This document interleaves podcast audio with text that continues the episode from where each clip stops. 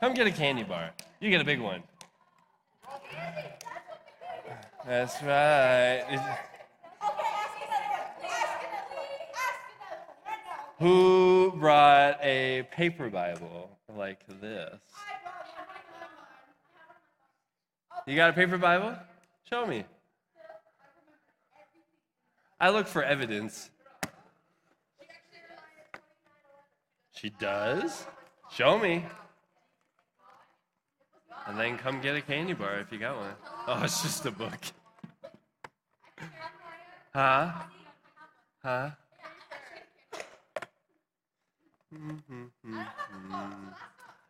Who remembers when the corn maze is?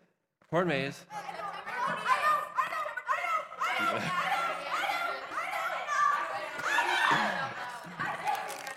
All right, you guys. Not the tiny one. You just threw it back at me? Why? You don't think these are any more chewy than these?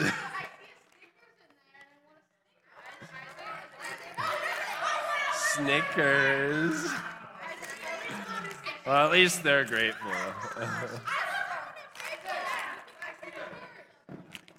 I'll have more questions. Oh, heads up, heads up.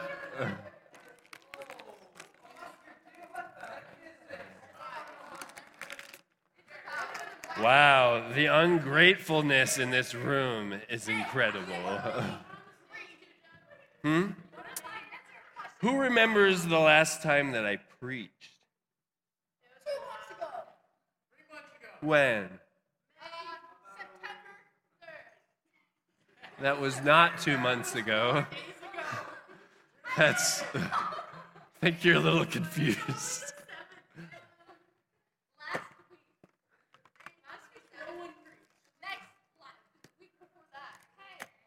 Last time I preached a full sermon. Full sermon. That was not. That was like 10 minutes. Josh, what do you got? Huh? I'm pretty sure it was June. Was it July 1st? Let me check. No, July 1st was a Friday, so definitely not then. I'm pretty sure it was June. Did anyone say June? you guys are a bunch of liars. she did, and then she's like, mm, May. No, it was back. It was the other way. I heard it. And then you went back to May. You didn't know. All right, last time I preached a sermon in youth group, what book of the Bible was it from? No. No. Good guess, though. it's a safe answer. I mean, no, wasn't Revelation. No. It was a letter from a person to a person. That's not a letter from a person to a person. Jesus is not a book of the Bible. you guys don't know.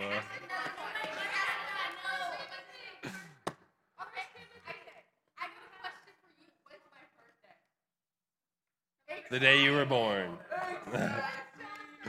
Your birthday is the day you were born. All right. I'll get into the scriptures. Okay. All right. Listen up. Listen up. We'll have more opportunities. Don't worry. Let me ask you. It it was Second Timothy. I don't even know if you were here for it. Were you? Oh wait. Yeah, you were here for it. So, let me ask you this question, and this isn't a candy bar worthy question, but it's a fun question. What would you do with a 400 ounce gold bar? It's like 25 pounds. It's a lot of money. And I'll get into how much money it is. What would you do with it? Yeah, what would you do? I would sell to somebody for how much it's worth, get the money, and then start doing stock and get more money. Start doing. You'd invest. You'd invest it.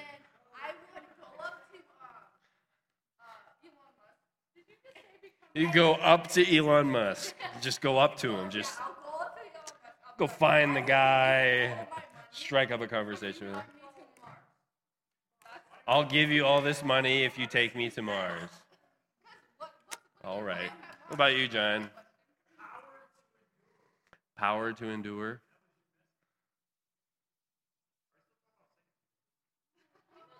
I think he's still talking about it. Okay, I would bury it in a hole next to a tree like Ron Swanson, and then I'd go back. That was my last Sunday one. That was even further back. That wasn't. That wasn't during the summer though. Huh? That wasn't youth service. Well, I'm saying that wasn't the last youth service. That was youth Sunday. Yes. Reese, what about you? I know you had your hand up. What would you do? You display it.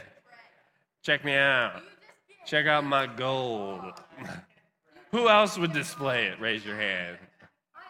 Nobody. You'd buy clothes. It's a lot of clothes. Or very few really expensive clothes. What would you do? You'd melt it down and make a bunch of silverware. Even if it was 100% pure gold. Because gold is actually incredibly soft for a metal. It is a very pliable, malleable metal. Who else? Mose, what you got? What would you do? 400 ounces of gold. You didn't raise your hand? I thought you did. Jada?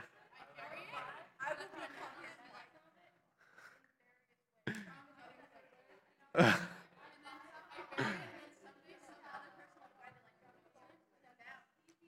Oh, okay, okay. You you put people on a treasure hunt.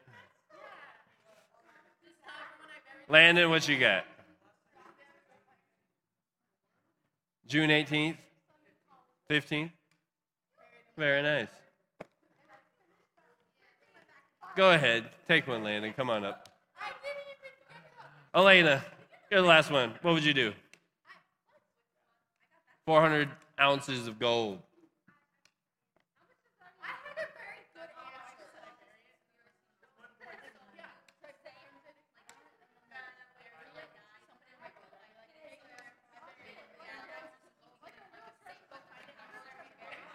So you put everyone on a wild goose chase?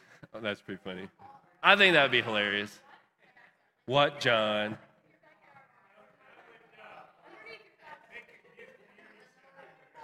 Hey, listen up. Did you guys hear John's answer? John, what would you do? John would make a youth community center. Now that's pretty sweet. Did you guys hear that? Who heard what John said? What did he say? Who would want to see one of those here in Butte? You guys even know what that is? Man, you guys are so deprived. it would be like a youth center, it'd have like a gym inside of it. You could do stuff after school there. I mean, it's like, I mean, you could hang out there after school. Yeah. I mean, it's. You guys remember where we went for desperation? And the first place that we stayed had the gym in there, people were playing volleyball. That's basically a youth community center. that would be pretty sweet, right? We got to be done. Sorry. So, how much do you guys think that is in value? 400 ounces of gold. How much do you think that is? Uh, not quite 10 billion. it's so just so you guys have a visualization of what it looks like. It's the typical gold bars that you would see in movies and in cartoons. That's that just one of them. How much do you think it's worth?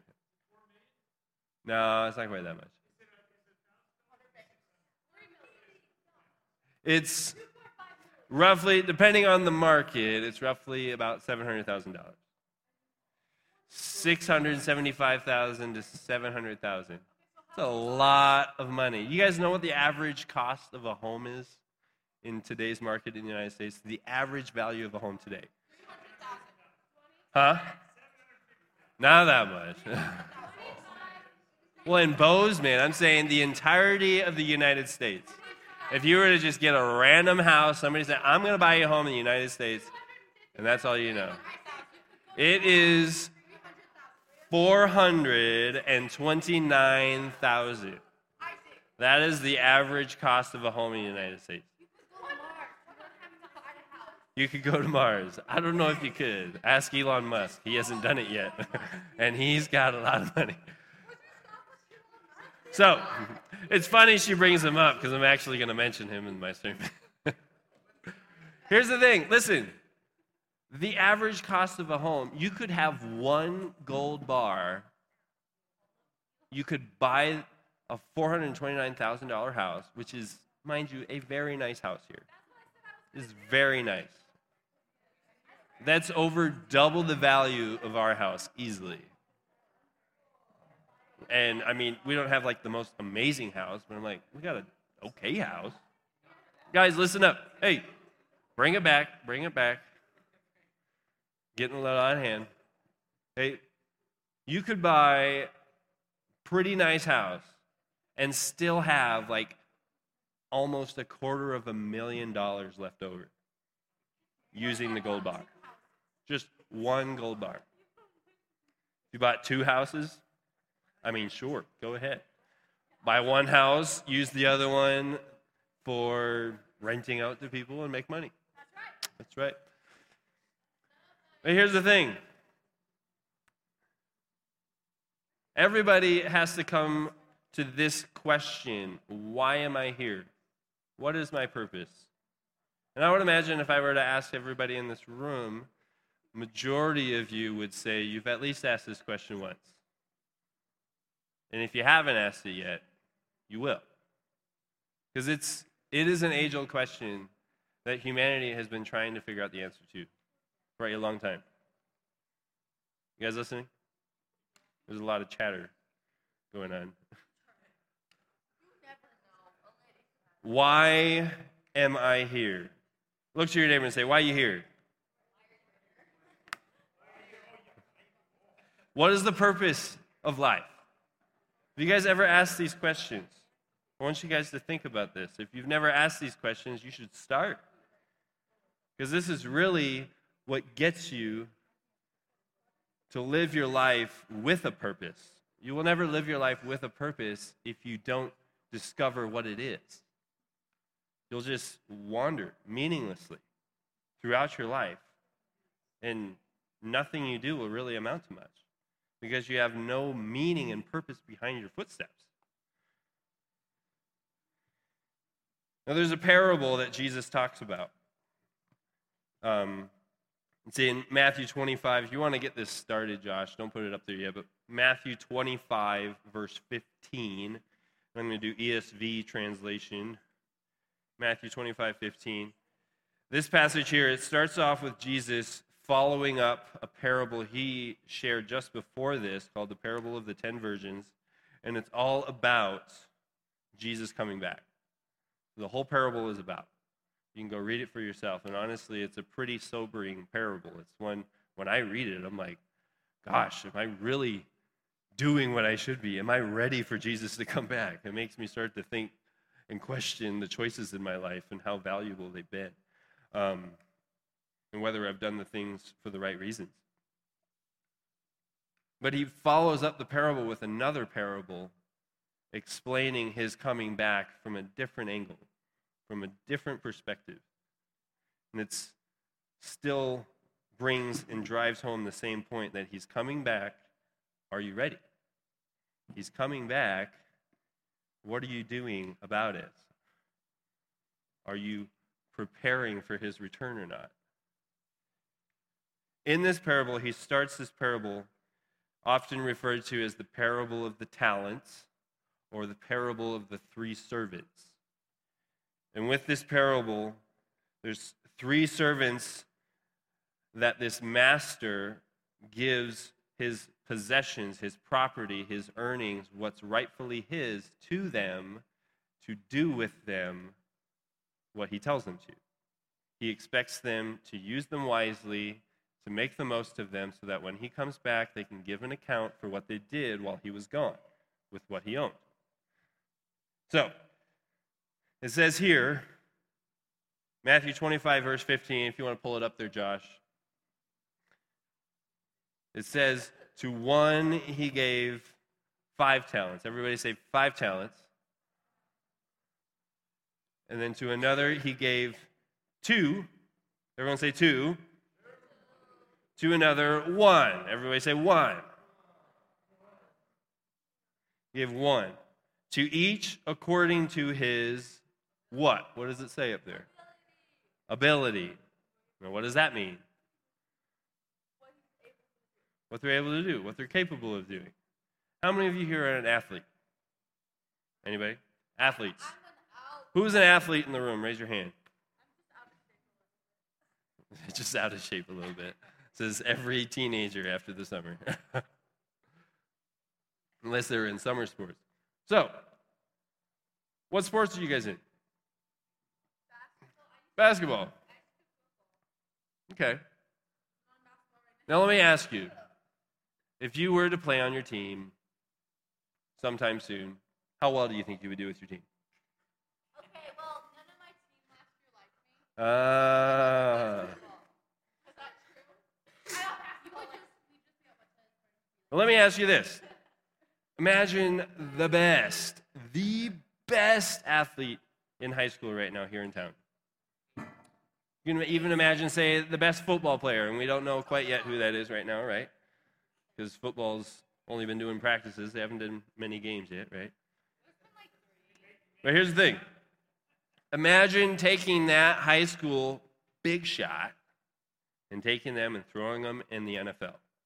How well are they going to do? Probably not too awesome, right? Why?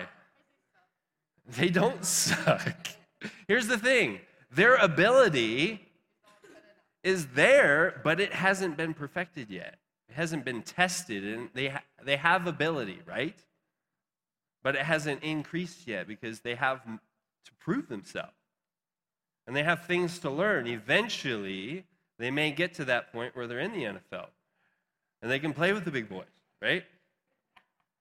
But their ability is pretty good when they're playing against a bunch of high schoolers that have their ability or less, right? But once they get compared to people that have more ability, then what? They, they get a little bit humble, right? So in this parable, imagine it this way you've got somebody with great ability, you got professional, you got semi pro, and you got your average, okay? But each one of them is entrusted with something, and each one of them has ability. Okay? Now, here's what a talent is it's equivalent to about the weight of a gold bar of 400 ounces today. Equivalent of that. In society at this time, one talent was equal to 20 years' wages for the average day worker. Average day worker today probably, I mean, 10 years ago it was probably about $15 an hour, but now it's $20, $25 an hour for the average person working today in America. So if you were to take $20 an hour, full time job, that's 2,000 hours in a year, a lot, right? that comes out to about $800,000. a lot of money. If you do a little bit less than that, it's about the weight of a gold bar, right? So you could imagine, and when I say talents, I'm just going to say gold bars instead because we don't talk about talents in society today, right? A talent was just a monetary measurement, it was a weight that they would use. One talent was about 75 kilograms. So, one talent alone. The guy that was given one, he was given one gold bar. Who here would be happy with one gold bar? You'd be pretty happy with one gold bar, right? You don't see any perspective, any perspective in this parable if you go read it for yourself. You don't see any perspective in the parable of one person gets one gold bar and they're like, "What? Why does he get 5?" no, they're like, "It's yours. You gave it to me. You entrusted it to me to use it wisely. Thank you. I appreciate that you trusted me that much." So, we see in this parable, they're each given an amount for what they're capable of doing with it. Okay? Each one of them was capable of using it wisely. Do you guys think every one of them did? If you don't know the story, I guess we'll find out. Like I said, one gold bar is worth a lot of money. Each servant in this parable is given a certain number of them. Now, Charlie brought up Elon Musk a few times, right? How much do you think he's valued at today? No, it's not 205 billion. It's 200. It is. No, he is not. You're married to a 51 year old man. That's weird. listen, hey, listen up. His value today, he is the richest person alive today, okay? And really the richest person to ever live so far. Other than, I guess, you could argue King Solomon. He was just immeasurable amount of wealth. It was insane. So listen up. Elon Musk is valued at about 250.5 billion dollars. That means just the 0.5 is 500 million. Okay? 500 million just on the 0.5 end of things. Okay? That is a lot of gold bars. okay? That is a lot of money. How much do you think the second wealthiest person alive is? Who do you guys think it is? You guys know? It's not. He's number three. And only by like a few billion dollars. Only, right? only a few billion. you guys probably don't know the name, but his name is Bernard Arnault. He's in France. You said that? Do you know who he is? No. So, he's a very wealthy man. He essentially owns all of the top luxury companies out there. And like, I read some of the names of these luxury companies, and I'm like, I clearly am not rich because I've never even heard these names. A lot of them. I've, I've heard some of them. But, well, thank you. But here's the thing how much do you guys think he's valued at? So you got Elon Musk, 250.5 billion. Second richest. Close. He is valued at 156.5 billion. Now get this. The difference between the first and second richest person in the world. Listen up. Hey, hey. Guys, the chatter is ridiculous today. I know you're excited to be back. But come on. Let me, hey, hold up. How easy was it to focus when you guys were reading scripture up front, in front of everybody, and people were talking? It was incredibly difficult, wasn't it? That is what we have to deal with every week when you guys do this.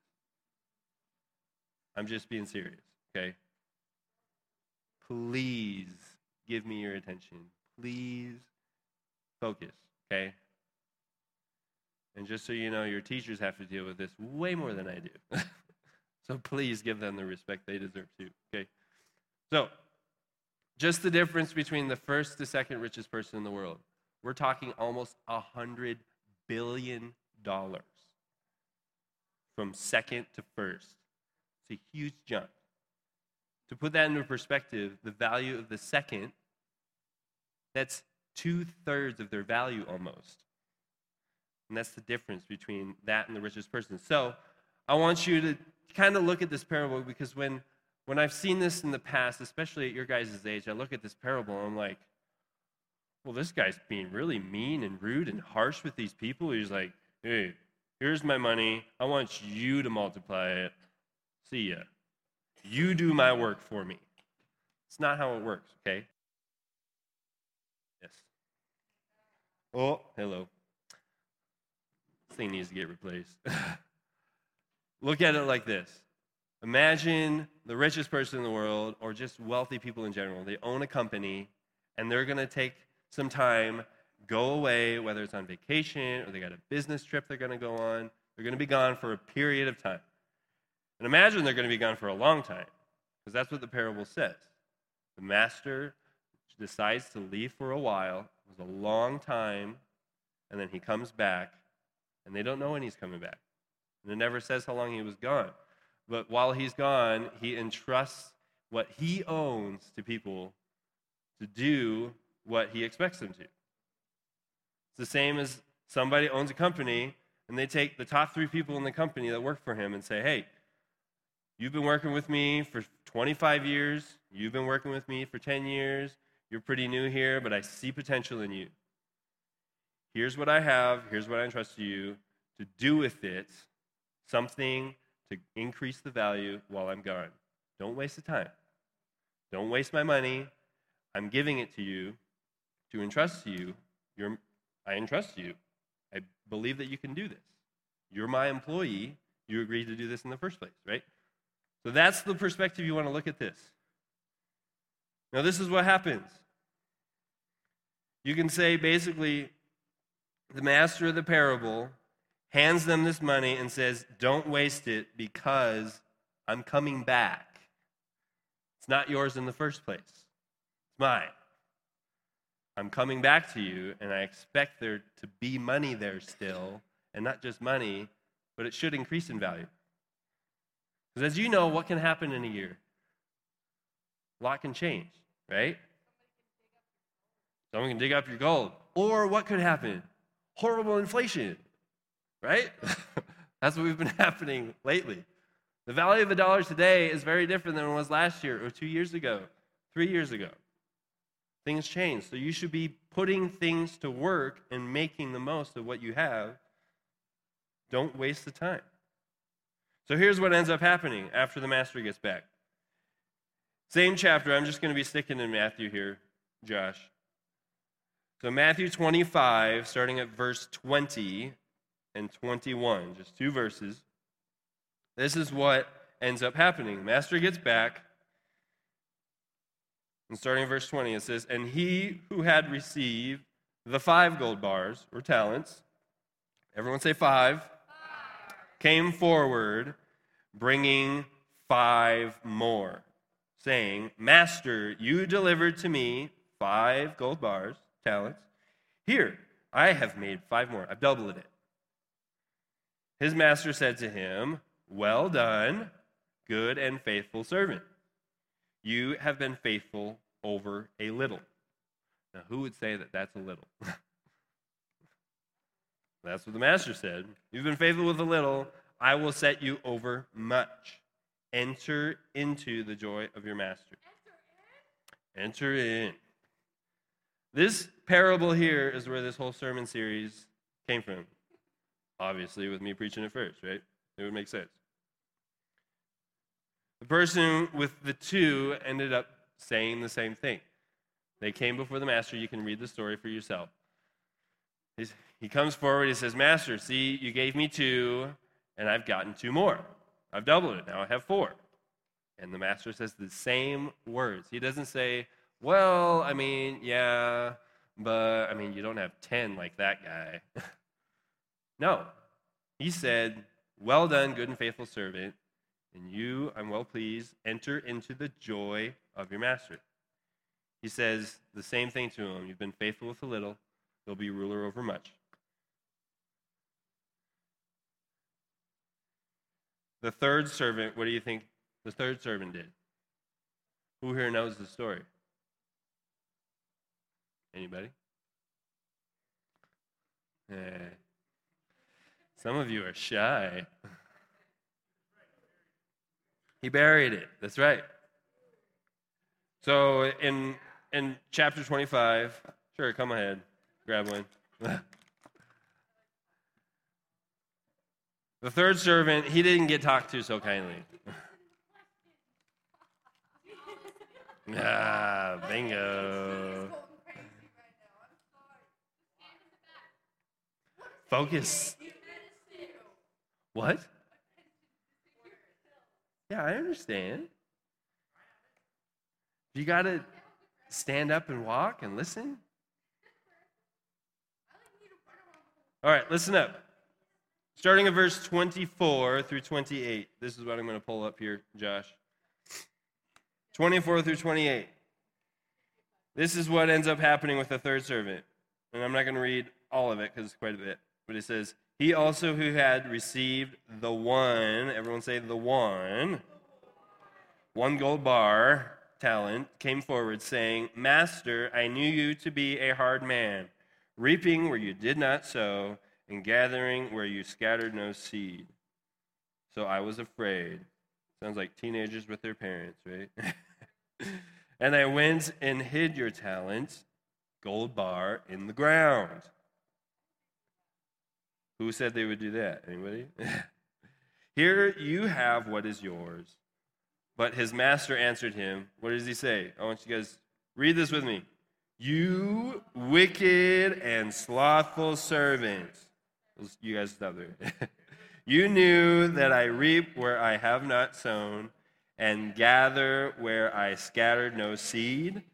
Then you ought to have invested my money with the bankers.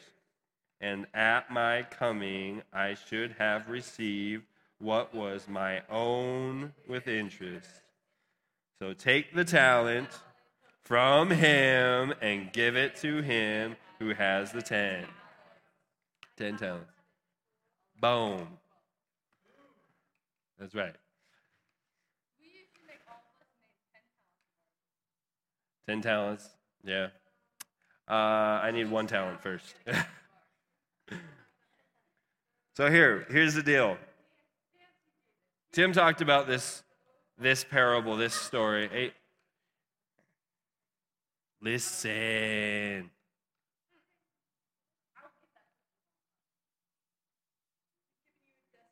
Yes. Tim talked about this story in his sermon a while ago during the summer. It was it was a specific series called What's in Your Bag. And he talked about this specific parable. In some translations, they say that there was bags of silver, bags of gold um, that was handed over. And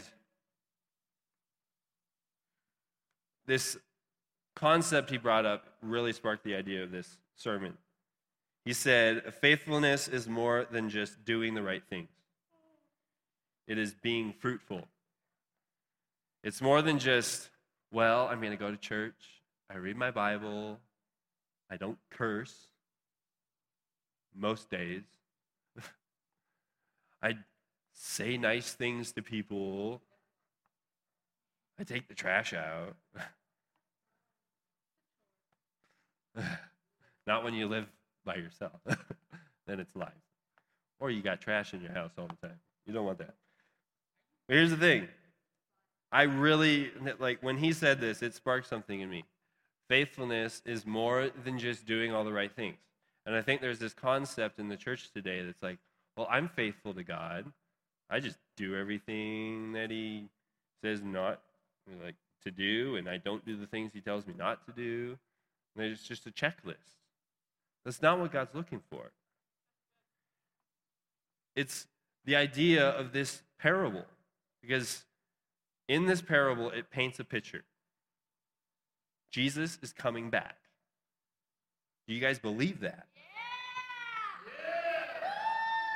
Yeah. Here's the thing what we do with what we're given should show how much we actually truly believe he's coming back. Because the two servants, they believed he was coming back. And then there was the third one, believed he was coming back, but he didn't really do anything about it. He was afraid. He should have been more afraid of what the master would say with him not doing anything with what was his than him, like, just coming back, period. his understanding of the master's return should have motivated him to get off his butt and do something with what was his. Because it wasn't the servants in the first place, right? Says he came back to take account of what the master owned. It wasn't the servants, it didn't belong to them. Said, Here is what is yours.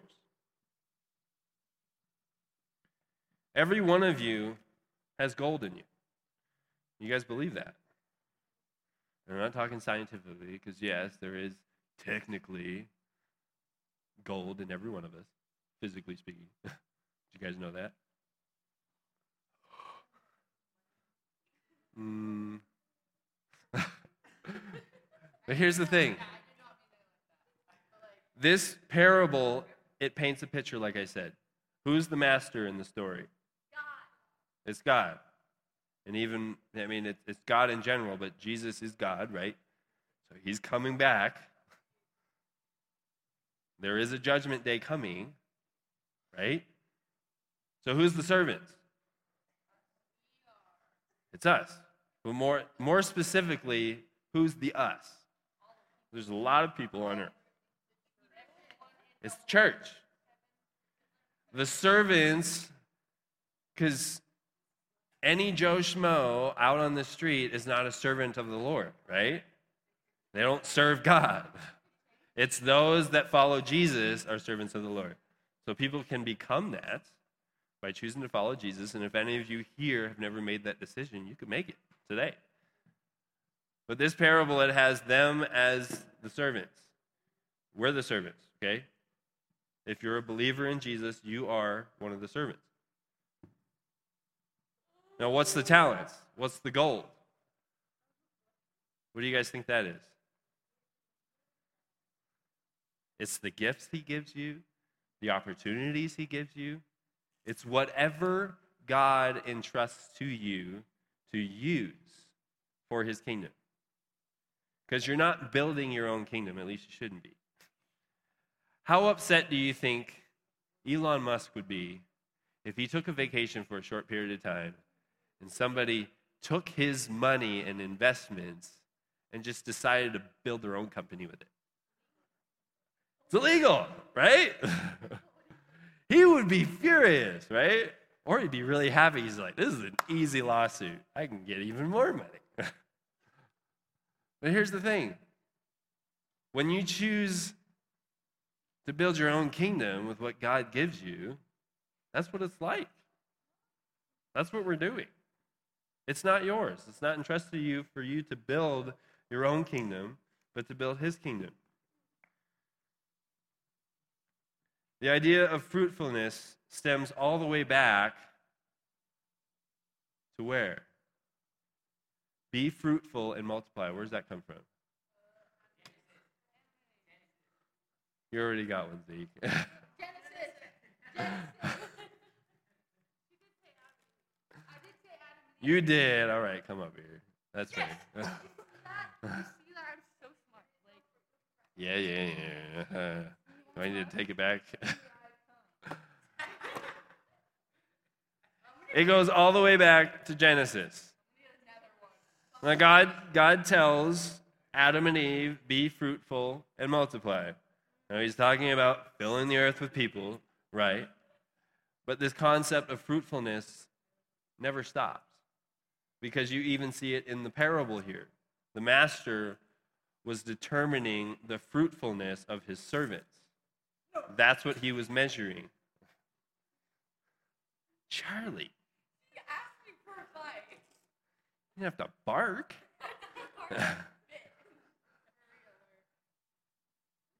Fruitfulness is something that's commanded by God and it's expected by God with what you're given. With this parable, it's giving a glimpse of what it, every parable, it's Jesus trying to give us an understanding of kingdom stuff, things that are godly. It's like, here's, here's something similar that you might understand, to grasp, to understand just a little bit what the kingdom of God is like.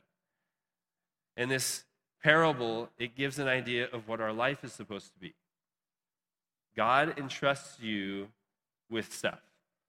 It might be your abilities, your giftings, whatever it might be that God has given you. What are you going to do with it? Everyone has to ask the question at some point why am I here? What is my purpose? And what do you guys think that is? What is your purpose? Why do you exist?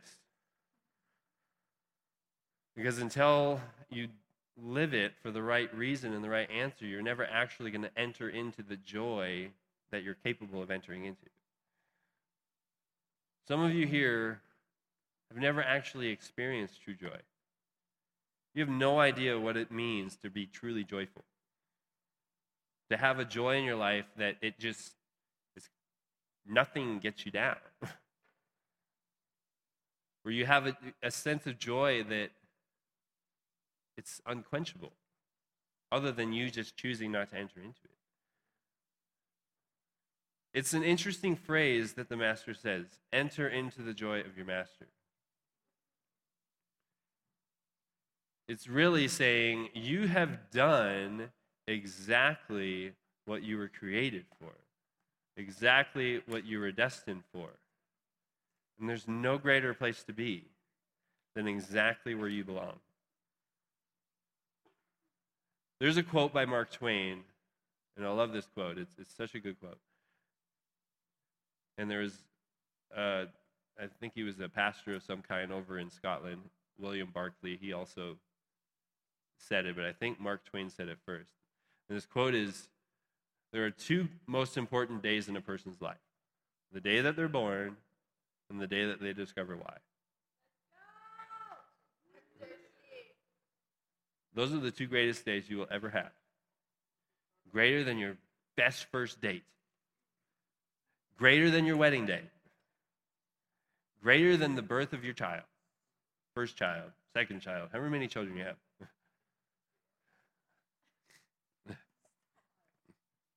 Greater than landing the job you've been fighting for your whole life.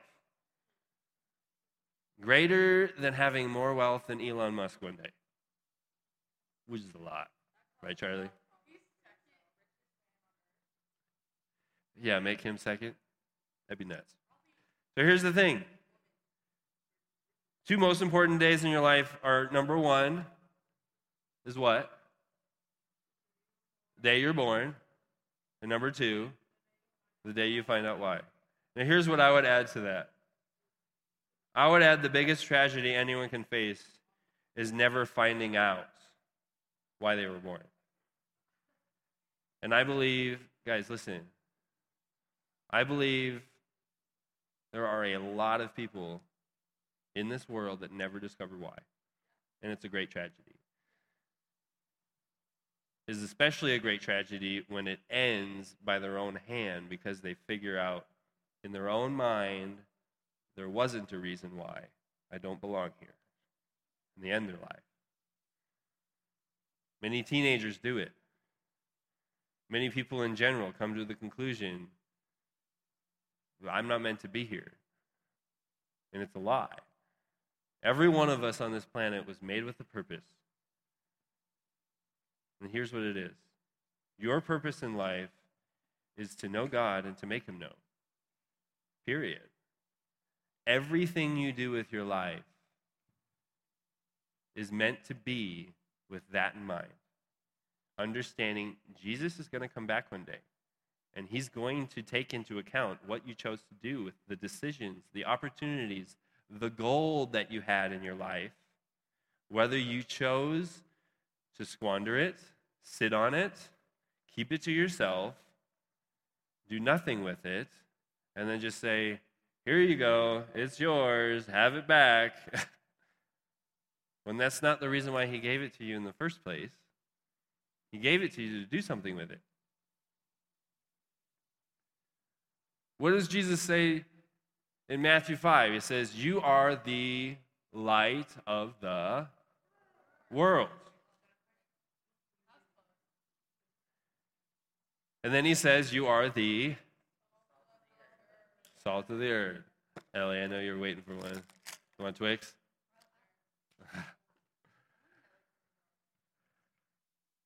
you see connections, correlations to Scripture all the time when you choose to read it. And read it, read it more than just five verses a day, but you read chapters. You read chunks of the Bible and you're like, wait a second, that like kind of connects with over there. This is weird. Crazy how that happens. But you see this connection where you're not meant to just sit on what you have. You're meant to shine it, to show it off. Not for yourself, though. Right, Reese? he wanted to put his gold on display. Check me out. I got a gold bar. Never going to do anything with it. But here's the thing every one of us has gold. And you are meant to shine light to bring glory to God. Your whole purpose in life is to know God and to make him known on the earth. And you can't make him known if you don't know him. Right? So you got to start there. If you don't know God, you're like, man, I thought I'd know him, but maybe I don't. Talk to your leaders. That's the one difference from Christianity to any other religion is that you're capable of knowing your creator. Every other religion says they're not possible to know. You just got to worship them. and that's not my God. but every one of you has gold in you. Every one of you is made with a purpose. And your purpose is not for yourself, it's a God given one. And until you understand that, you will never actually have the joy that you're looking for. You'll never be able to enter into the joy of your master because you'll never experience it. To know true joy is to find out your purpose and live it. Guys, my most depressed, lowest moments of my life, the moments in my life that I was not happy with it, those big moments for me were when I didn't know my purpose or I didn't believe what it was. Because I can tell you all day long, your purpose is to live for God and to tell others about Him. But until you understand that for yourself and believe it for yourself, it's never going to do anything for you. You have to realize this revelation for yourself. Your purpose is to know him and make him known.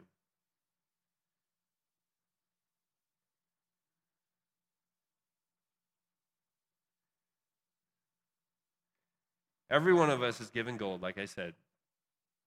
And the way that you make him known might look different to other people.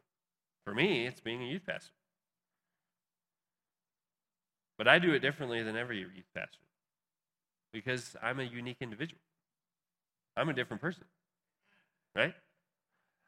I'm really, really unique. Thank you. But every one of you has God given gifts, talents, all those things that are unique to just you.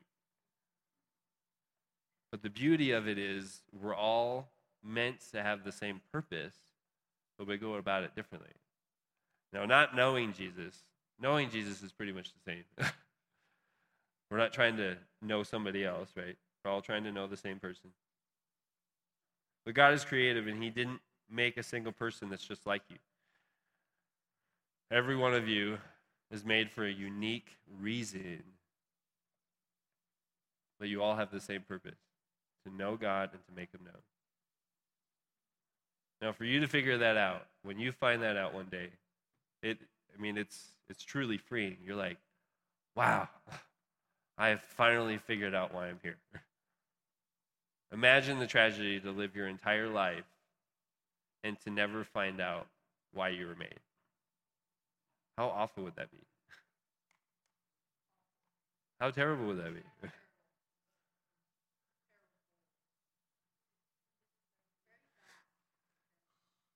the way you make him known is unique to you. But until you realize your purpose isn't inside yourself or what you can do, it's not your accomplishments, it's not your achievements, it's not how likable you are. That's not your purpose. Guys, these are real things that you guys deal with. The real things that teenagers struggle with. You try to figure out your purpose by trying to get friends, which having friends isn't wrong, right? But when you find your purpose in them, what happens when your friends are gone?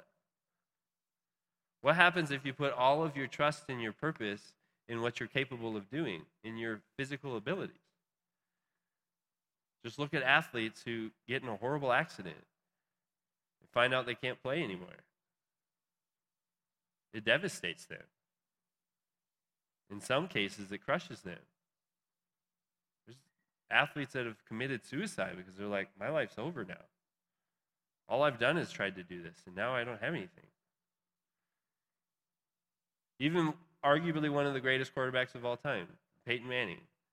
He's himself said, I've got it all, I've got this, I've got that, but there's just something missing. What do you guys think it is?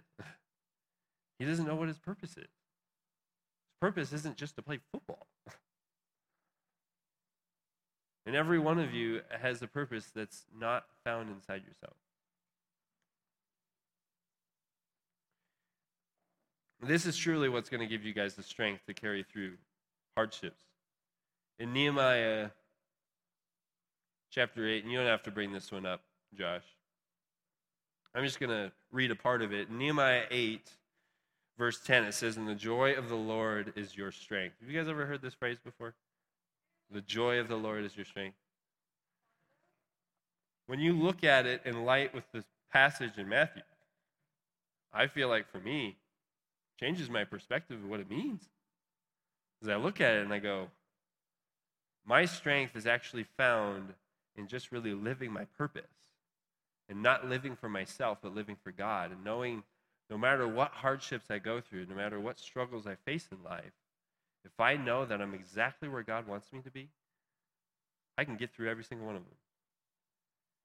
It's what Paul said was the secret to life, the secret to living with a lot or living with a little, to dealing with struggles or having everything that I need. The secret is this you can do all things through Christ who gives you strength.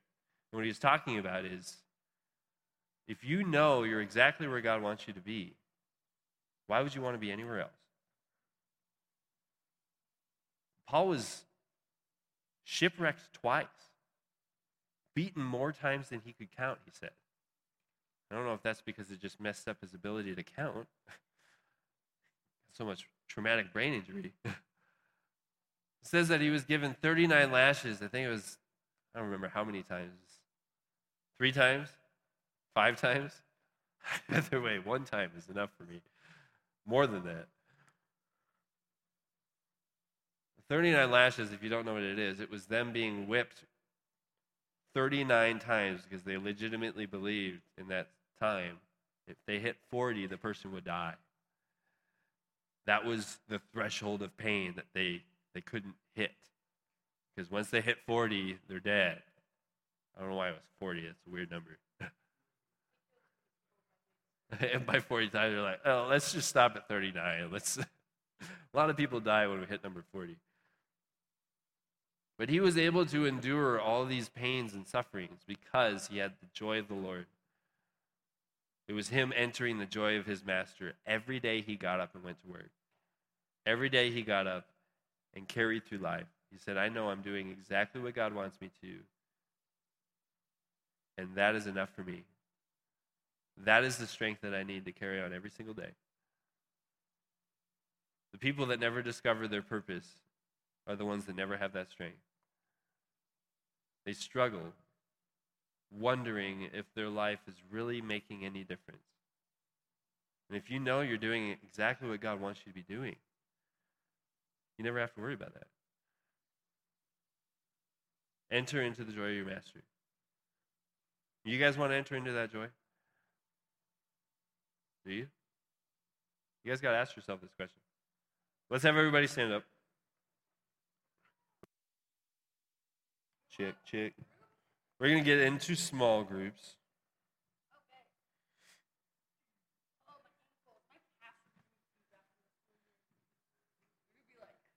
I'll ask you guys two questions.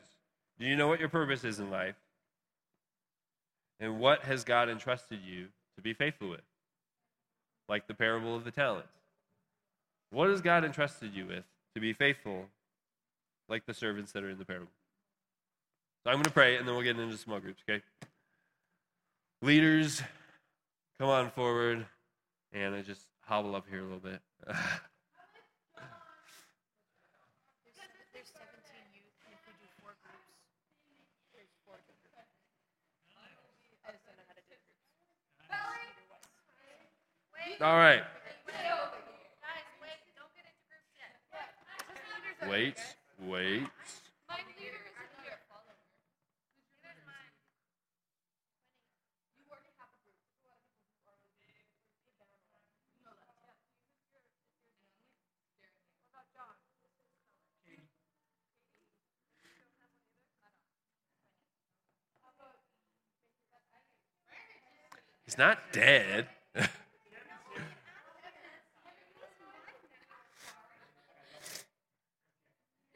Thank you, Kevin.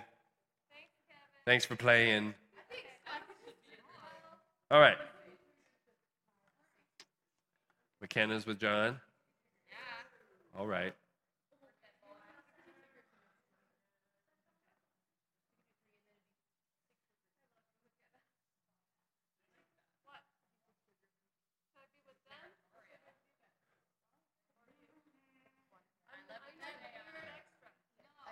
Okay. One will have five. Hop over there. Okay. We'll do six to a group. Okay. I'm going to pray and then we'll get in groups. Okay. God, I thank you for this parable that we can learn from, understand a little bit more what you expect of us, that you expect us to do something with what you give us. You don't expect us to just sit on it. God, I pray that we would really truly discover what that is that you want us to do, how you want us to use our talents, our giftings, our abilities, our opportunities, our influence to build your kingdom. In Jesus' name, amen. All right.